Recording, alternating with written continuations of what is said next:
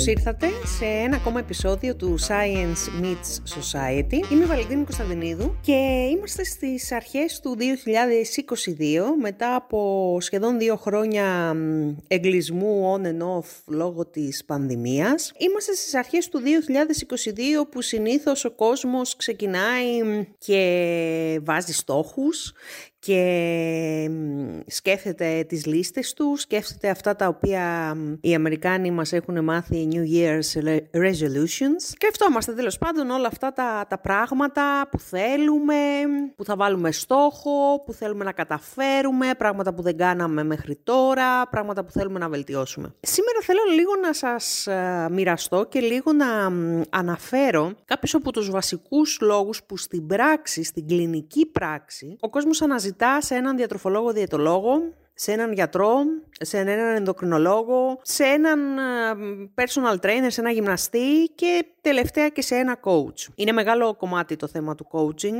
Υπάρχει άλλο podcast στο οποίο το αναλύω ε, έτσι λίγο πιο αναλυτικά. Ε, μπορεί στην Ελλάδα το θέμα του coaching να είναι λίγο μαϊντανός, ε, ας μου επιτραπεί η έκφραση, αλλά προκειμένου κάποιος να λέγεται πραγματικά coach, απαιτείται μια συγκεκριμένη εκπαίδευση στη μεθοδολογία του coaching. Αυτή η εκπαίδευση δεν είναι ένα σεμινάριο ενός μήνα ή δύο μήνων και προφανώς μετά από αυτή την εκπαίδευση υπάρχει μια εποπτεία, υπάρχει μια, ένα accreditation, μια δηλαδή αναγνώριση από έναν διεθνή φορέα ώστε κάποιος να μπορεί να εξασκεί το επάγγελμα του coach ε, χωρίς να επεμβαίνει στα επαγγέλματα του ψυχιάτρου, του ψυχοθεραπευτή, του ψυχαναλυτή, του ειδικού ψυχικού, ψυχικής υγείας και βεβαίως χωρίς να επεμβαίνει επεμβαίνει και σε θέματα υγείας, αμυγός υγείας δηλαδή, όπως αυτά τα οποία αντιμετωπίζει ένας διατροφολόγος, διαιτολόγος ή ένας γιατρός. Δεν θα πλατιάσω περισσότερο για το coaching, υπάρχουν περισσότερα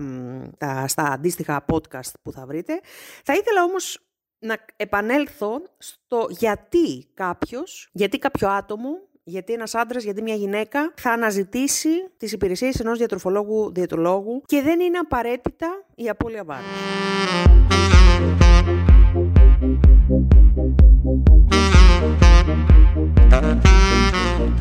Είναι ένας μεγάλος μύθος το ότι όλος ο κόσμος ο οποίος πάει σε έναν διατροφολόγο διατολόγο ουσιαστικά αυτό το οποίο ψάχνει είναι η απώλεια βάρους. Δυστυχώς έχει εγκατασταθεί αυτός ο μύθος εδώ και πολλά χρόνια. Το έχουμε συζητήσει και σε άλλα επεισόδια. Ουσιαστικά στο κομμάτι του πώς έχει συνδεθεί η διατροφή με την αισθητική και όχι με την υγεία. Αυτό είναι μέγας σφάλμα. Σε καμία έρευνα σε, της διατροφικής επιστήμης παγκοσμίως δεν έχει εξεταστεί το κομμάτι της αισθητικής. Αυτό το οποίο εξετάζουμε στη διατροφική έρευνα είναι το κομμάτι της υγείας.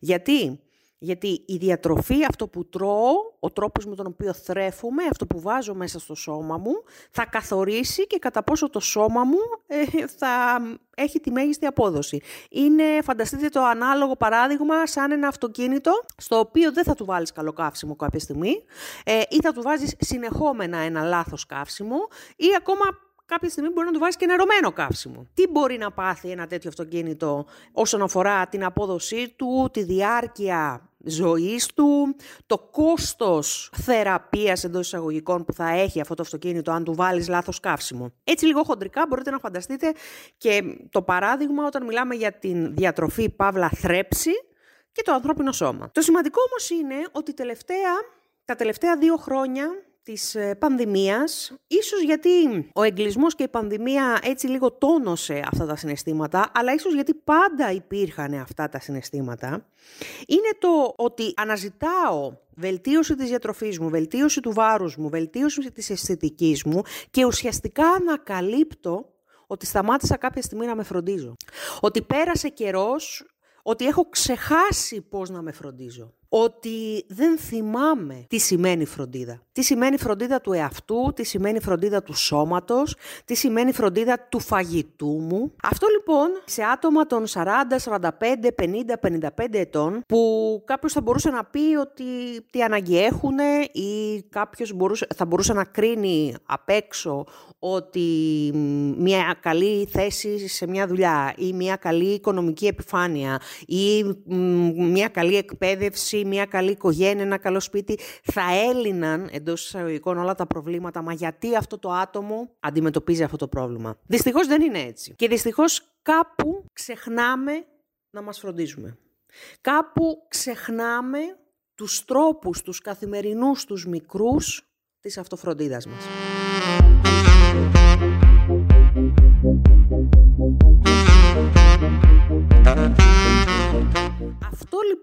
Είναι το νούμερο ένα, είναι η πηγή αν θέλετε, από που αρχίσουμε και τραβάμε το, το σκηνάκι, το κουβάρι να το λύσουμε.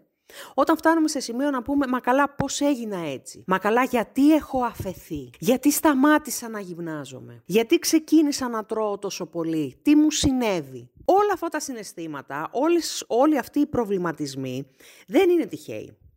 Και δεν είναι τυχαίοι διότι συνδέονται πάρα μα πάρα μα πάρα πολύ με την ψυχολογία, με το γιατί του καθενός, με το πάθος που οποίο πιθανόν ξέχασε ή έδωσε σε άλλους τομείς της ζωής, κατ' επέκταση η ισορροπία αυτή λίγο διαταράχθηκε. Υπάρχουν πολλά άτομα τα οποία έρχονται με προβλήματα βάρους, ε, αναζητούν τη μεθοδολογία του coaching και το food coaching το οποίο ε, εφαρμόζω εγώ προσωπικά στο δικό μου το γραφείο και ουσιαστικά αυτό το οποίο ανακαλύπτουμε είναι ότι ξέρεις τι, δεν ξέρω πώς να με φροντίζω. Έχω ξεχάσει ότι είναι σημαντικό να με φροντίζω. Ή ακόμα πιο βαθιά δεν θυμάμαι την τελευταία φορά που με φρόντισα. Και όταν μιλάμε για φροντίδα, καθημερινή. Δεν εννοούμε να πλύνω τα μαλλιά μου και τα βασικά της υγιεινής, αλλά ούτε και να πηγαίνω κάθε μέρα σε σπα και σε μασάζ και σε αισθητικές παρεμβάσεις και σε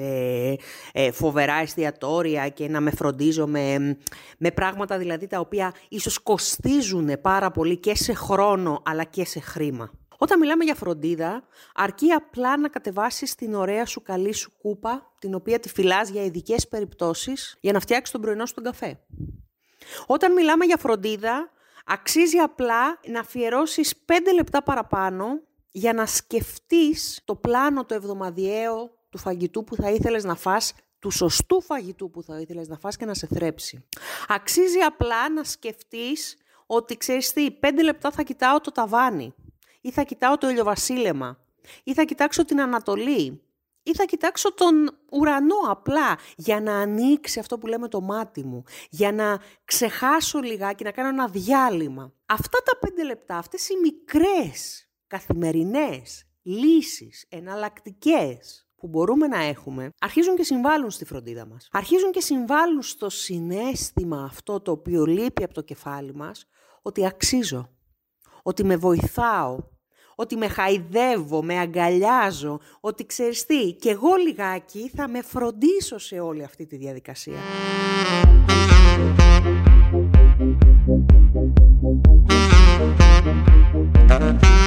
Είναι πάρα πολύ σημαντικό γιατί το μεγαλύτερο ποσοστό των ανθρώπων που αντιμετωπίσουν πρόβλημα με το βάρος τους, ταυτόχρονα φαίνεται ότι αντιμετωπίζουν και πρόβλημα με την ψυχική τους υγεία. Αυτό δεν σημαίνει απαραίτητα ότι οφείλουν να έχουν έναν ψυχολόγο ή έναν ψυχίατρο παράλληλα με τον διατροφολόγο τους, σε καμία περίπτωση. Σε αυτές τις περιπτώσεις οι οποίες χρειάζεται βοήθεια από ψυχικό υγείας, εννοείται πως το νούμερο ένα είναι η συνεργασία. Παρ' όλα αυτά όμως είναι πολύ βασικό το άτομο να συνειδητοποιήσει, να το δει. Να δει ότι το ίδιο κεφάλι έχουμε, με το ίδιο κεφάλι δημιουργούμε τα πατρόν συμπεριφοράς μας.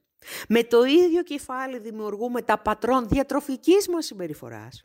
Και κατ' επέκταση, αν σε κάποια από τις συμπεριφορές μας, σε κάποιον από τους τομείς της ζωής μας έχει αλλάξει η ισορροπία, την έχουμε ξεχάσει, τότε αυτομάτως θα πάρει μπάλα και το φαγητό.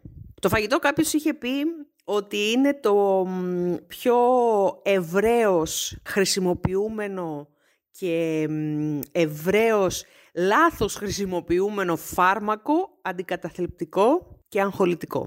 Σας το λέω έτσι λίγο με πολύ ευρία μετάφραση, είναι μια αγγλική φράση, αλλά πραγματικά είναι έτσι. Είναι απόλαυση. Και αυτό πάντα πάντα, σε όλες μας τις μελέτες, σε, όλες, σε, όλα τα, σε όλες τις μελέτες παρέμβασης που έχουν γίνει παγκοσμίως στη διατροφική επιστήμη, δεν υπάρχει ούτε μία που να πέτυχε το στόχο της αν έβγαζε από το φαγητό και από τη θρέψη την απόλαυση. Καμία. Γιατί αν βγάλεις την απόλαυση από το φαγητό, από τη θρέψη, τότε το αποτέλεσμα είναι πολύ πολύ βραχυπρόθεσμο. Εξού και γι' αυτό και οι δίαιτες δεν δουλεύουν. Το έχουμε πει, το έχουμε ξαναπεί, το έχουμε συζητήσει με συναδέλφους. Υπάρχουν πάρα πολλά podcast που μπορείτε να το, να το ξανακούσετε. Οι δίαιτες δεν δουλεύουν στο μακροπρόθεσμο γιατί βγάζουν ένας από τους λόγους που δεν δουλεύουν, να μην είμαι και απόλυτη, γιατί βγάζουν από το πρόγραμμα της δίαιτας τον παράγοντα απόλαυση. Το φαγητό είναι απόλαυση και έτσι πρέπει να καταγράφεται και έτσι πρέπει να ορίζεται στο κεφάλι μας. Αν δεν είναι απόλαυση, τότε αρχίζουν και υπάρχουν στερητικά σύνδρομα. Τις περισσότερες φορές είναι ασυνείδητα. Δεν είναι συνειδητά.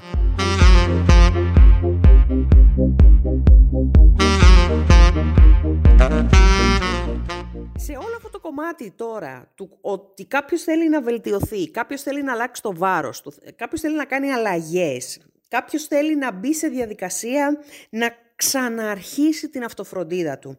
Έχει επίσης πολύ μεγάλη σημασία τα άτομα και το περιβάλλον που βρίσκεται γύρω του, το κατά πόσο ενισχύουν ή όχι αυτού του είδους το θέλω, αυτού του είδους το πάθος για αυτοβελτίωση, το πάθος για φροντίδα, το πάθος να με προσέξω λίγο παραπάνω. Και επαναλαμβάνω, το λίγο παραπάνω δεν σημαίνει κόστος σε χρόνο ή σε χρήμα.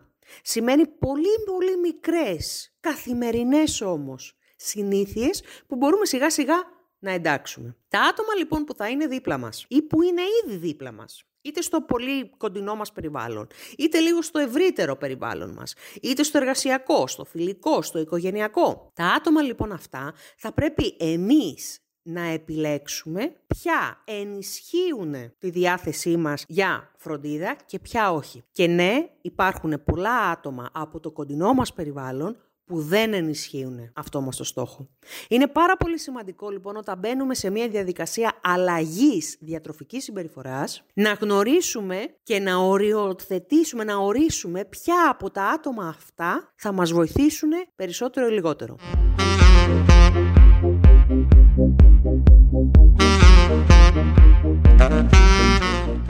Και θα μου πείτε και τι θα κάνω. Θα τους διώξω από τη ζωή μου; Θα τους ακυρώσω; Όχι αν δεν θέλω να τους διώξω από τη ζωή μου και να τους ακυρώσω, προφανώς δεν θα το κάνω.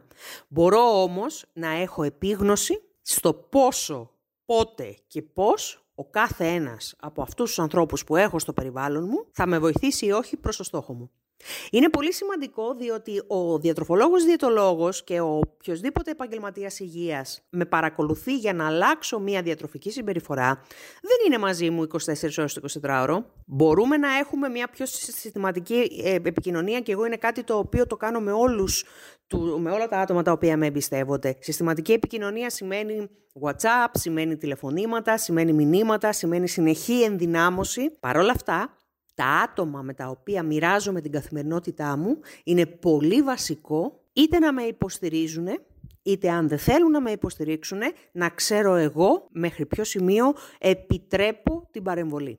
Και ναι, το τονίζω, εγώ επιτρέπω την παρεμβολή. Πάντα το νούμερο ένα της αλλαγής της συμπεριφοράς και το νούμερο ένα του να ξαναανακτήσω τους τρόπους του να με φροντίζεις του να με φροντίζω έχουν να κάνουν με τη δύναμη που έχω και με το πόσο μου επιτρέπω ή όχι να κάνω κάποια πράγματα.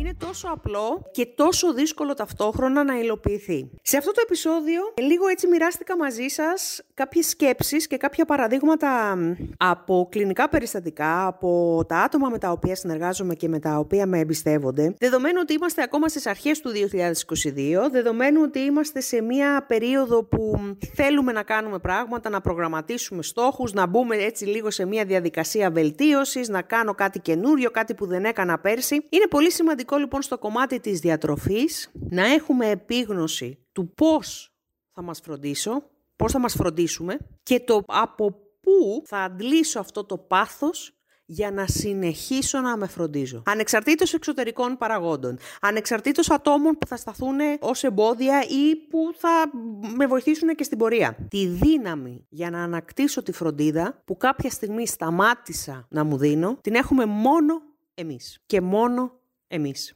Είμαι στη διάθεσή σας για οποιαδήποτε ερώτηση, για οποιαδήποτε απορία. Είμαι η Βαλεντίνη Κωνσταντινίδου, ιδρύτρια του DNA NutriCoach, διατροφολόγος, διαιτολόγος και θα χαρώ πάρα πολύ να λάβω τις ερωτήσεις σας, τις απορίες σας, οποιαδήποτε θέμα που θα σας ενδιέφερε να, να αναπτύξουμε σε επόμενο podcast και εννοείται μπορείτε να με βρείτε σε όλα τα social media. Ευχαριστώ πολύ όλους εσάς που ακούσατε σήμερα αυτό το podcast. Μέχρι την επόμενη φορά να είστε όλοι καλά και να σας φροντίζετε λίγο παραπάνω.